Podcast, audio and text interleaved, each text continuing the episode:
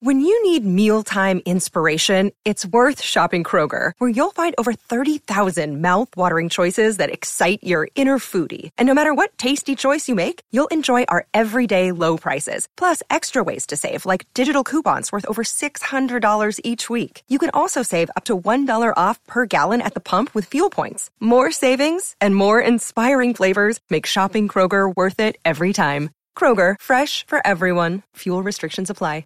Another day is here, and you're ready for it. What to wear? Check. Breakfast, lunch, and dinner? Check. Planning for what's next and how to save for it? That's where Bank of America can help. For your financial to-dos, Bank of America has experts ready to help get you closer to your goals. Get started at one of our local financial centers or 24-7 in our mobile banking app. Find a location near you at bankofamerica.com slash talk to us. What would you like the power to do? Mobile banking requires downloading the app and is only available for select devices. Message and data rates may apply. Bank of America and a member FDIC. TCL is a proud sponsor of the SKOR North Studios. TCL, America's fastest growing TV brand. Hockey, yeah, yeah. My favorite. It's Judd's Hockey Show. And it is Judd's Hockey Show, as titled now. Judd's Hockey Show with the side of Declan Goff. Hello, Declan. Mm, I love the sound of that. I'm doing good, Judd. How are you? Actually, you didn't ask me how I was, sort of but uh, that sort of creeped me. No, I did, but you creeped me out by saying, mm, "I love the sound of that." I mean, it does sound good. But Sounds really good. It just the connotations that came from that were very uh, intriguing, shall we say that? All right, we uh, we're into a month plus now with uh, no sign of sporting events being played, and especially when that comes to our favorite sport, hockey, and the National Hockey League. So, what have we seen now in the last week since the last episode of Judd's Hockey Show with the side of Declan? What reports, um, guesses, speculation have we seen about if and when hockey might return to conclude its uh, 2019 2020 campaign? well, it seems like there is still a belief they can play some summertime hockey at some point uh, to finish out this regular season and then do a playoffs.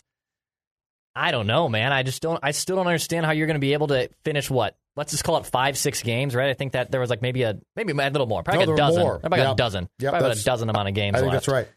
And so let's say like you start best case scenario July 1st, that takes, you know, 2 weeks to finish up a dozen games and then you have a normal 7 game se- like you'd be running I don't understand the logistics how you could seriously finish that cuz the hockey playoffs in general are 2 months. So if it's July 1st, you'd be able to finish by September 1st? I, hmm, I don't know, man. Just from a perspective of, and I get that we are talking about TV contracts. I get the fact we're talking about lost revenue and money decks. But let's forget about that for one second. Just from the perspective of the sport that you love, do you feel that there'd be any, what's the word I'm trying to think of? Sincerity is the one that comes to mind, but it's probably not the right word. But in trying to finish this thing, like, if you have a team parading around with the Stanley Cup on August 30th or something, I'm not sure that does much. I, I'm, I guess I'm to the point personally, and I understand that this comes down to revenues, this comes down to TV contracts and all that. But just from a hockey fan perspective, I'm almost to the point now where, unfortunately, the 2019-20 season is done. And that does not mean that I am not excited for the potential that it could pick up at some point in 20, uh, 2021. I'm not saying that. But do you feel this big need to give someone that chalice at this point for uh, 2019 2020? Because I just don't. I know. And I know Pierre LeBrun reported there's options for 78, 76, 74 regular season games, so not finishing the full 82. Sure. Ah, it, it, it just seems like it's way too complicated, man. And it stinks that there's probably going to be an asterisk on a Stanley Cup that's not involving a lockout. I get that. It stinks. Like, we're all in this, we all understand that. But is it really going to be, like, I'd still watch. Yes, I would still watch if they had empty arenas and they're playing hockey. Yeah, I'm starved for sports right now. Of course, I'd watch. I just don't understand how you're going to be able to do it all.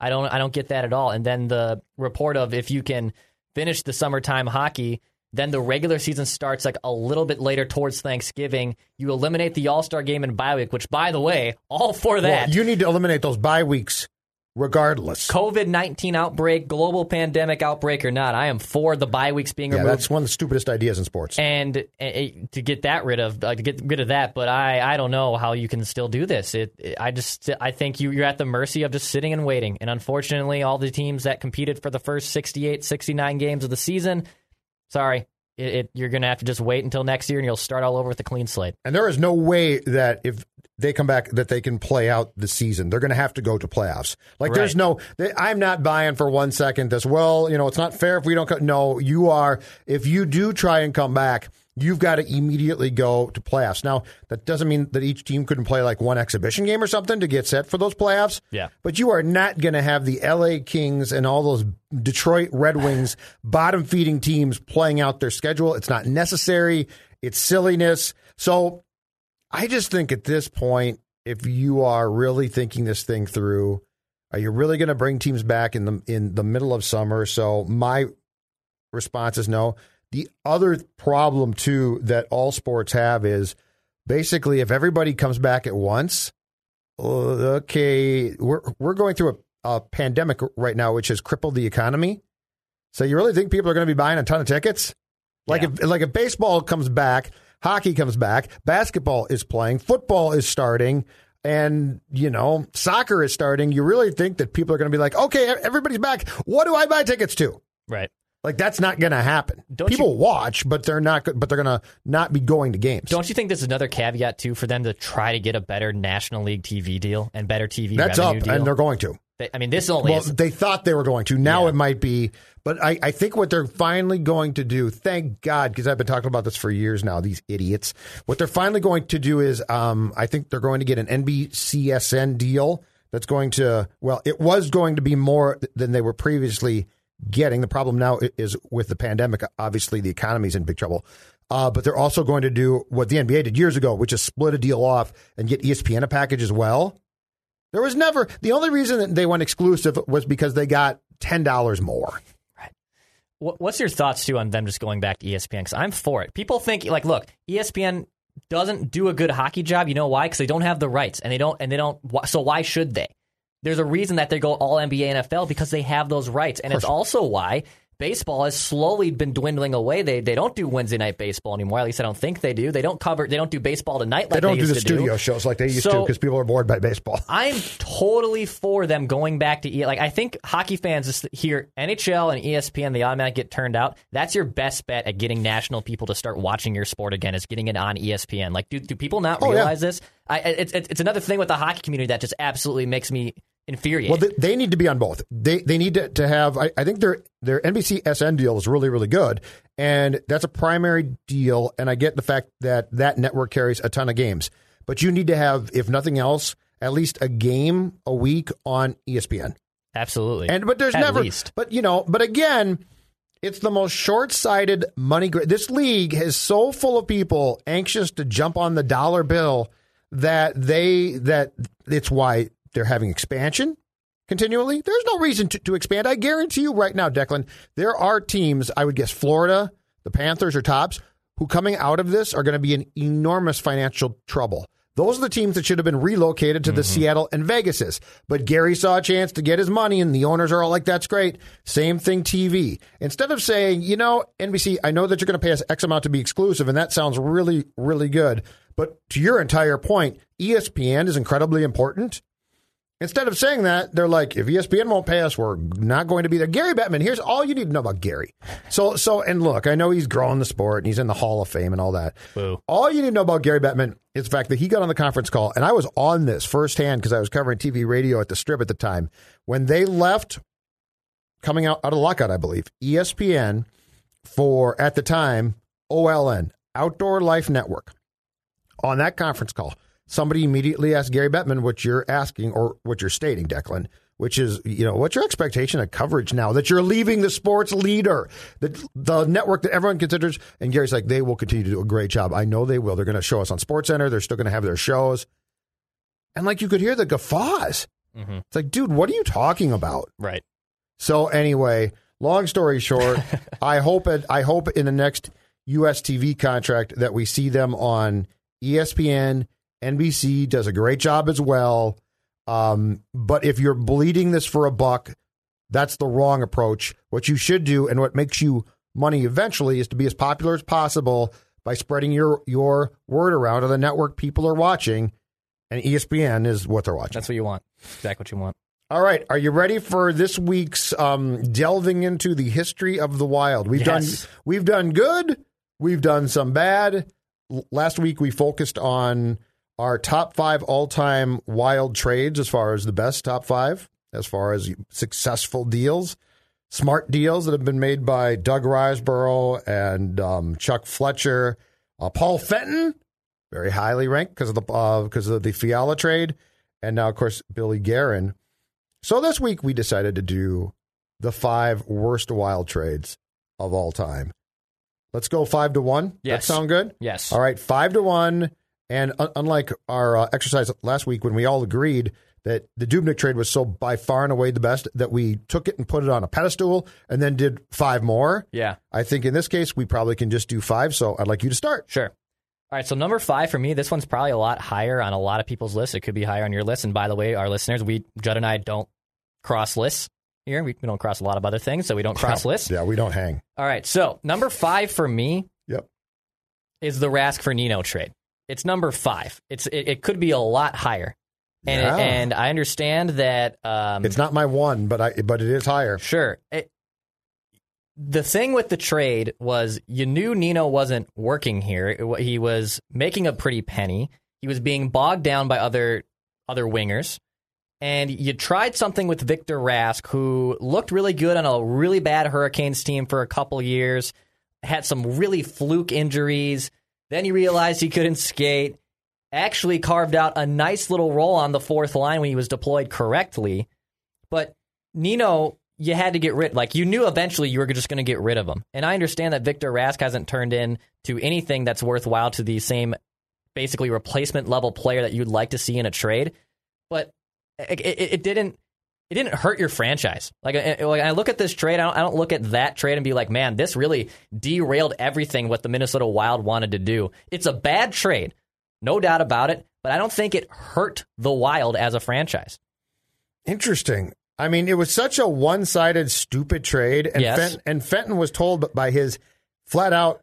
My understanding behind the scenes is the analytics department that they employed at the time. Those people told him flat out, Uh-huh. Can't "You- make this You trade." can't make this trade, and here's exactly why." And he's like, "I'm making the trade," and basically didn't care, which in, which in and of itself is really um, dumb. But yeah, I mean, as far as here's the other thing too that I will say about the Niederreiter to Carolina trade that might sort of support your point as well. You made such a good trade to get him from the Islanders Yeah. for Clutterbuck, and you got so much from him.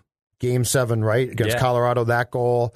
Uh, you certainly got some good times and production. That it didn't feel that it did not feel like they traded a guy who you said to yourself, "This guy's still at the top of his game and and he's great."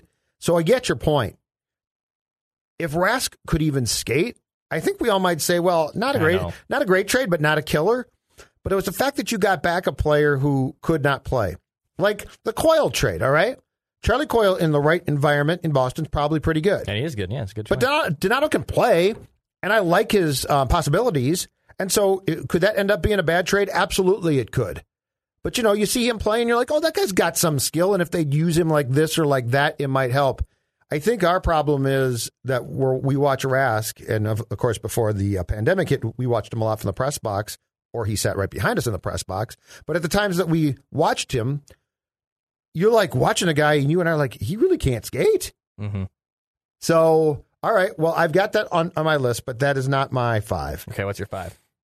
My five actually, and as you said to me a couple of days ago, the interesting thing about this exercise, much like with the Wild's best trades, it's not filled with like for sure awful, awful trade. Yeah. It's just filled with this list of sort of, eh. February 9th, 2007, a trade that actually did not benefit the team to which this guy was traded to, but he, he went on to find success. And more importantly, the guy that you got back did absolutely nothing. Do you remember the Pascal Dupuis for Adam Hall trade to the Rangers? Who was, I believe, Hall was a forward. Okay. Yeah, I remember the So, trade. Dup- so Dupuis had uh, 10 goals and 13 points in 48 games in 2006 7 with the Wild. All right. He then, before retiring, I think he had a, a, a blood issue or something. Uh, but before retiring, he went on to play 537 more games, scored 123 goals, and retired in 2015 16. He played for the Rangers. He played for the Thrashers then, briefly, and then spent the majority of- of his time playing for the Pittsburgh Penguins on some teams that won cups. And I think he might have been on a line, of course, this helps, with Sidney Crosby at one point. Adam Hall had two goals in 23 games with the Wild that season and then bounced himself from Pittsburgh to Tampa Bay, Carolina, and Philadelphia. So Dupuis uh, uh, certainly had some help by playing with a loaded Pittsburgh team.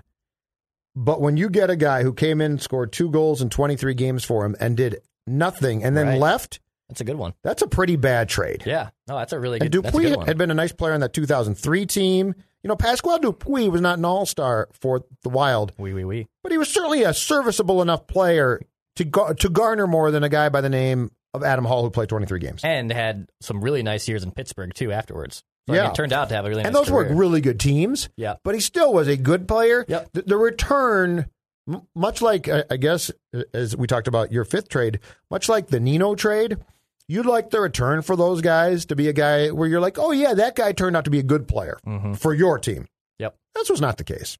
Number four. Okay, number four for me, and this one's tricky because I don't think what you gave up and what you got back um, were so night and day different. But it was an opportunity for you to strike, and you just missed. Mhm. And that was the Matt Moulson trade. So the member, if you remember the Matt Moulson trade with the Sabres, and Moulson was, I believe, a, a coming off two consecutive seasons of being a 30 goal scorer, and had a little bit of production with the Wild when he got here. Um, you gave up Torrey Mitchell, a 2014 second and a 2016 second. And I looked up those second round picks that Buffalo used. They haven't materialized yet. They could still maybe turn into something, but they haven't materialized to anything.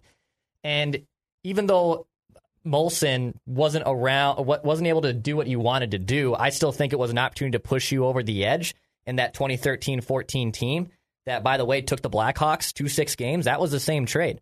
So let's say you got another impact player. We had Zach Parise on a Minnesota Sports Rewind, which you can also find on this podcast feed last week, and he said they were missing one more true center. Now, that's a broken record in the last, basically, for the better part of the last 20 years of the Wild.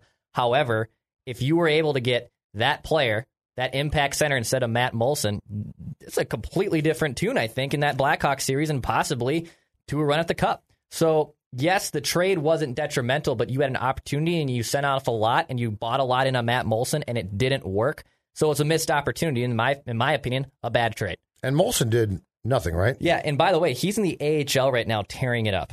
He's a veteran in the AHL. He had thirty. He had like 'Cause he wants 30 his money, right? Yeah, he got paid again by Buffalo. So like he went back to Buffalo Man, they're because he was a run. UFA. He was a rental. Man, have they been poorly run. Chuck always used to think he was ripping his buddies off from Buffalo.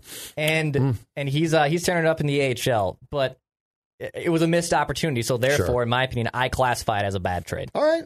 What do you got for four? Number four. My guess is you've got this trade, and my guess is this is probably higher for you. Uh-huh.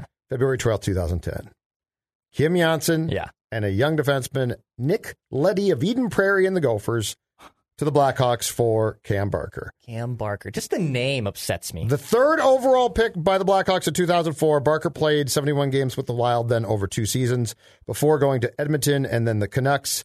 Uh, he played a combined 39 games for those two teams. Um, this, to me, if officially crosses us into the territory of what were you thinking trades? Right. It is number three for me too. By the way, actually, it's Oh. it's deadlocked with you, or it's oh, you had that's your 4 I've got right? that at four. That's sorry, that's my three. But yeah, just the idea that you had Nick Leddy, who was a very controllable and serviceable player, and still is to this day, and you gave up. Look, and, and Kim Johnsson is, you know, that's the Yeah, throw that- in. That yeah, doesn't matter. that didn't but, matter at all. But Cam Barker, like, what were you thinking? Like, I, I don't understand a guy who Was he like, supposed to be a steadying presence? I don't remember now. and I don't remember him being like a world beater. That was like before Chicago really took the step, right? It was the trade happened in 2010. The the Blackhawks won the cup That that, following season. Yep. But it wasn't like he was an integral piece there, and it's a big miss. Yeah, no, I, I would in terms of lopsidedness of what you missed. Yeah, that that's up there. It's, it's one of the worst trades. It's one of the worst trades. So for me, that one was three. Kim, I- I'm trying to think. Was Cam Barker was the strike against him that that much like Rask, he wasn't that good a skater. Probably. Like he he just wasn't functional. Yeah, and, probably. And that trade from day one looked uh, suspect. And I, I think the only reason that over the next two years he played in 71 games for you was they were desperate to prove that they weren't that wrong, and they definitely were. yeah, I mean, he- and also he barely played in Chicago the two seasons before. 51 games, just 68 games, 45. Like he never played a full season. The third overall pick, Dex, in 2004. So he was just a bust. So Chicago must have had a, the Blackhawks had to have a parade, right? yeah, To think that you took this guy, he's a bust, and now you're to 2010, and you're probably thinking, oh boy, we're sunk here. he's playing in France right now. and you the way. get and yeah, and you get this very serviceable, nice young piece. And look, Nick defensively had problems, but in the vein of okay, he can move the puck. Like he's a good, he's a functioning player. So yeah, that's my fourth. Okay, so my, my number three was Cam Barker for Johnsson and Leddy too. So how about you give me your three before I go to two? All right, my three is your five, Nino for Rask. And as I explained, I'm not that I'm not that far from you on, and, and I know people loved him. Nino, you Me know, too. I love the and- guy. No, but I mean, there he was just he was just likable- because of the name Yep. and his demeanor. He, he was a fan favorite. Um, but you know what? Trades happen all the time. It's Right. what you it's what you get back, and the fact that Paul Fenton in that instance was so anxious to unload this guy that he took back a guy who everybody else clearly was telling him why. Right. So Probably that- get that's probably, my three. Probably gonna get bought out too this summer, unfortunately. So another new buyout on the Wild's books Yeah. again. It happens. All right, number two for me Yes. is the Alex Tuch trade, and Tuch has turned into everything that I wanted the Wild to have. You don't ha- you don't trade away your first round picks. You haven't hit on any of them. The one guy that has actually turned into a pretty serviceable player is Alex Tuch in Las Vegas because he, 'cause he's getting ice time. He's had a little bit of a down season this year uh, before the COVID 19 stopped the year. But he was watching him in Vegas, especially during that cup run and their second season. He was everything that Charlie Coyle wasn't, and you basically traded him away so a team wouldn't take Jonas Brodin. And let me ask you this too, as it right as it comes to my mind: if you could go back and let's say Vegas, you don't make that trade, but Brodin gets taken in the Brodin or Dumba. I'll go Brodin or Dumba gets taken in the expansion draft. You get to keep Alex Tuch. Would you have done it still? Would you do it now? Boy, the problem is uh, is Vegas partially went to the Stanley Cup Finals in its first year, which I still think is ridiculous. On the back of the fact that all of these teams absolutely went into blind panics and traded two or three guys instead of just accepting their loss of one. If it means I, it was such a bad trade, no, I probably wouldn't. I, I'd I'd roll the dice. I'd roll the dice Sure. and say you're going to take a guy, take a guy. But I was so amazed at the amount of teams because Florida did it, Columbus, I believe, did it, Minnesota did it. They went into these just pa- panics and oh, I just oh, take, take Haula, we'll trade you Haula and Tuch, and that's my two as well. And the worst part is, so this was on uh, June twenty first, two thousand and seventeen. Declan Tuch was traded to Vegas for a 2017 or 18 conditional third round pick. Did you look who, that has turned into? I forgot And to. this I did, and this is the problem. All right. Okay. So let's say it's turned into a functional draft pick, and you're like, oh, okay, this guy's probably, yeah, oh man, all right, yeah, Now I'm gonna be yeah, that's a bad trade. Great. It turned into a kid by the name, a center by the name of Connor Dewar, who at the time was playing in the uh, in junior hockey for the Everett Silvertips. He is now with the Iowa Wild, and before the shutdown of sports, in 52 games, he had six goals and 13 assists. Mm. And so I don't know what he's going to be, but the point is, you didn't even, it doesn't even look like you got back that much. And yeah, I just, this trade, because you know what Tuch is? Tuch is who you wanted Coyle to be, Yep. who you want to this day Greenway to be. Yep. He was that player. And the other thing, too, is I guess in retrospect, here's my question Did Chuck offer them Coyle? Yeah. You know, you, you would have been far better off to say, take Coyle. here's an established NHL player, Charlie Coyle. You can have him. Yeah. So if you're going to do that, you know, and who knows, the Golden Knights might have been smart enough to be like, no, we're, we're going to take young guys, or we're going to take, uh, or we won't make the trade, and we're going to take a guy off your roster. I don't know, but Alex Tuch, and I get it. He's not a first line guy. I, I think the last I saw, he was playing third line Yeah. for the Knights. So he is what he is, but he does give you that physical demeanor and presence. And you didn't So, give him you. any of a chance. You gave him seven games on a very good wild team, so it was hard for him to break the roster. But you just traded away your top prospect for for mid round picks. But you know what this is too? This is the other problem of expansion and and I believe it cost Vegas 500 million to get into the league Yeah. and then they said, "Okay, that's fine, but our expansion draft has to be good." You, you go back and look at what the Wild and Blue Jackets got as far as their expansion drafts mm-hmm. ver- versus what Vegas got or what Seattle whenever they do get started now is going to get. And the other problem is, and, and that expansion draft never should have happened because what that should have been was a team being relocated.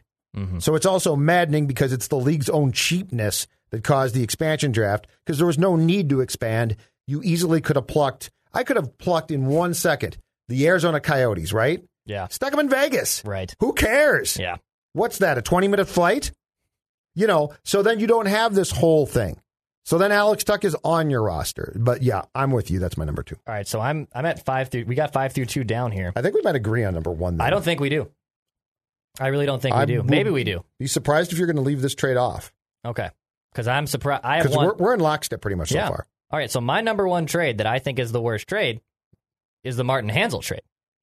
Oh, okay. Then And we I'll- don't agree. So, so I. We'll, we'll explain a little bit here. But the Martin Hanzal trade goes a lot with the Matt Moulson trade. Of you actually gave up more.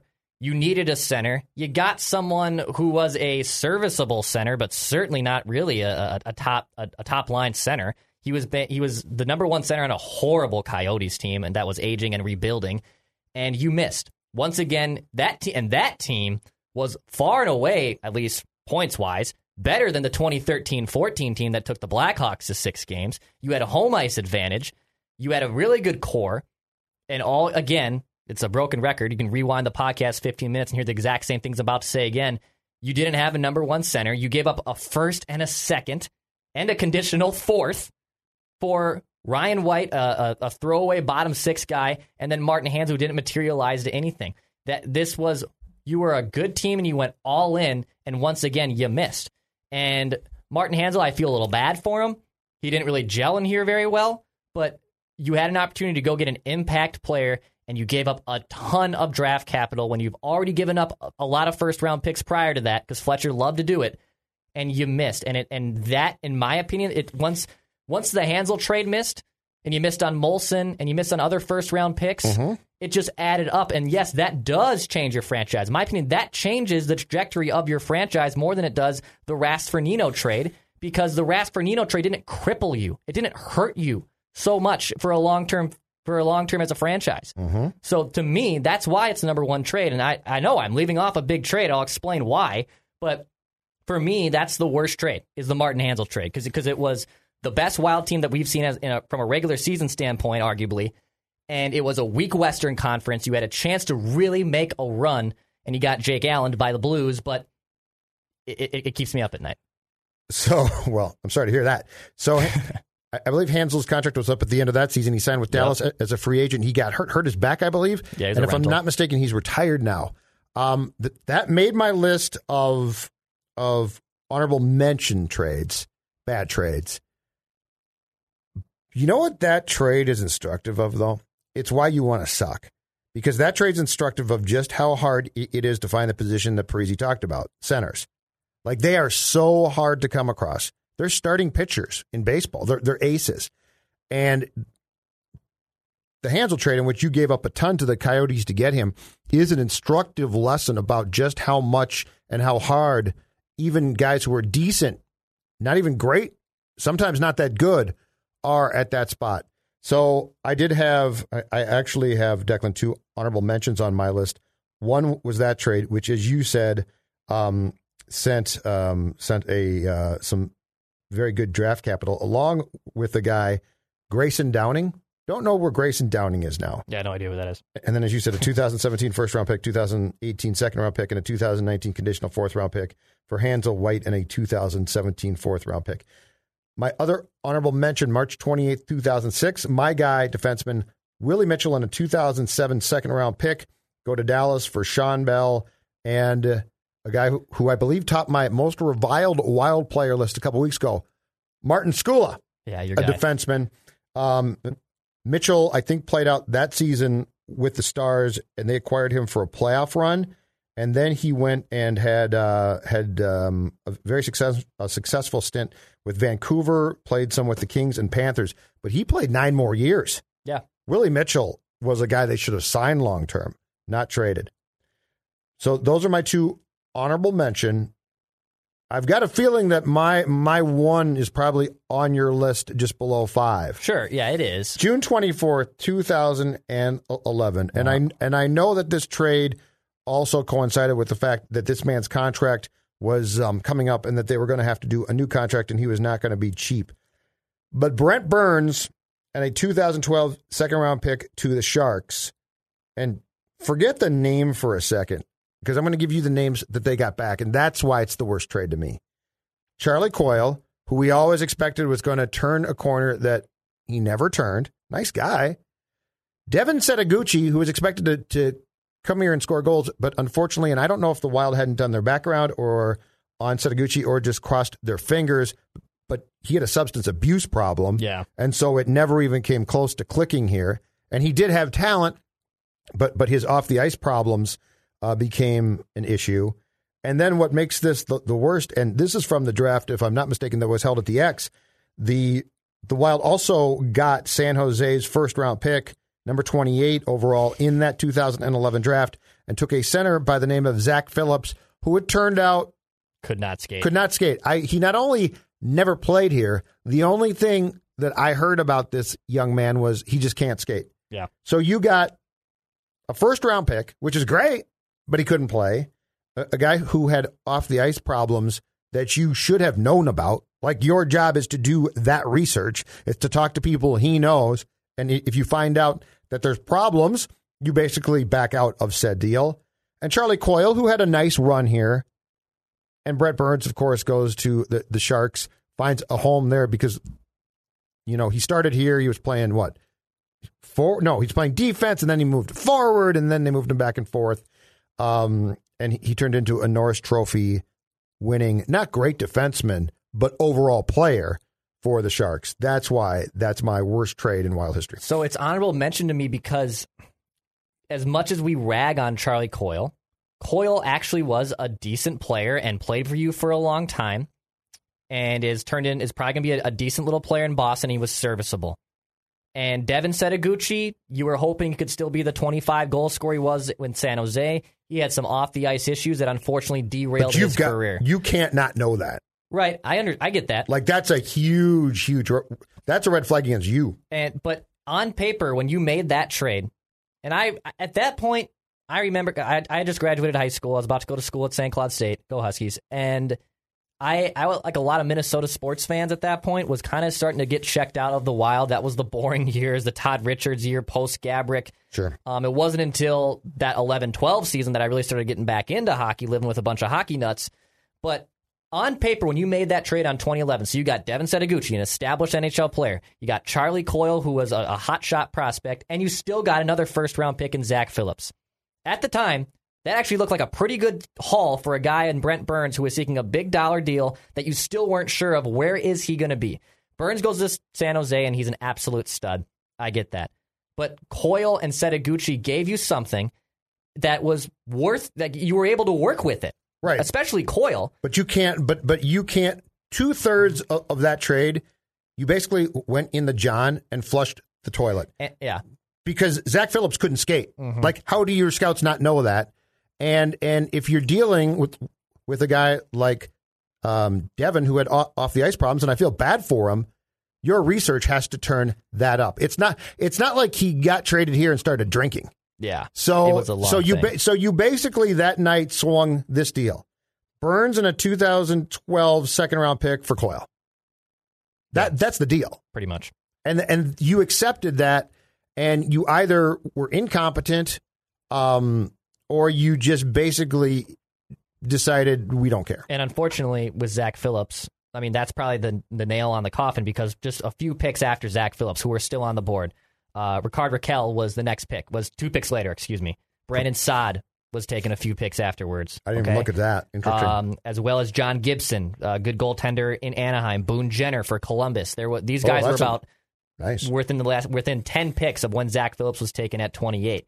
So if you were at least able to get something back in that prospect, that was great. But I, it's hard for me to call it the worst trade because the Wild were able to use pieces that were able to work with them. Nothing to the extent that Brett Burns became in San Jose, but no one knew what to do with Brent Burns. That's also a wild problem, though, that I could never figure out. There, there was this like man of mystery. What Yeah. can and it's and and basically what you should have done was turned him loose. Like, why didn't they? Why didn't they just say what the Sharks said, which is, dude's going to give up some bad goals because defensively he's not great, but he's an unbelievable offensive talent. Like he can move the puck. Like what? Why did it take?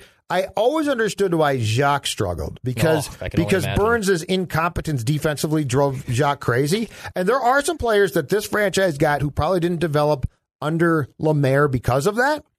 But after Lemaire, like when Todd gets here, why doesn't Todd say, you know what, just try and score forty goals? Can you imagine Jacques Lemaire with Matt Dumba, especially early? early I saw Matt it with Dumba? Burns. He, he, It was the couldn't- same thing. He couldn't do it. Like Right. he would, he would move him around. He would go nuts. But that was because Jacques' fundamental trapping, locking system. Yeah, I mean, not Brent Burns. not Brent Burns. But if you're Todd Richards, how do you not look at him from day one and say, you know what, I'm going to turn you loose? And what was it Richards too that still tried to try him out at wing? Did he? Did he? I probably, by that did, point they had no. But to your point about all of that, by that point they had no idea. It was like they were dealing with a Martian. San Jose had no unless obviously hindsight's twenty twenty now because he's turned into a Norris kind of kind of guy. I don't think anyone in San Jose thought Brent Burns would turn into Brent Burns. Maybe I'm wrong in that assessment. Yeah, I don't know. That's a good question. Like- you, you know, he was. Tra- if I'm not mistaken, though, um, Doug Wilson was GM of the Sharks at that time as well, Oh, right? yeah, yeah, yeah. Dougie Wilson was an outstanding offensive defenseman for, for the Blackhawks when back in the days when uh, the North Stars hated them. And Dougie Wilson had a huge shot and could move the puck. And I wonder if Doug Wilson saw that kid play and thought, you know what, why not? And it's just it's the fact that the Wild the Wild had to have offers for Burns that involved a few packages, right? There's no way Sharks or bust. That's a good point. Yeah, Like there had to be I- I four or would love to five four or five teams yeah. and and to take a package that included one player with personal problems and then to turn around and just flush that first round pick Mm. drives me crazy. And Char- you know Charlie Coyle, I, I agree with you, nice player, nice player. But the the funny thing was the Sharks got Burns and Burns like immediately flipped a switch. And the Wild got uh, got Coyle, and when Char- by the time Charlie got here, we were we were always like, "When's he gonna flip the switch?"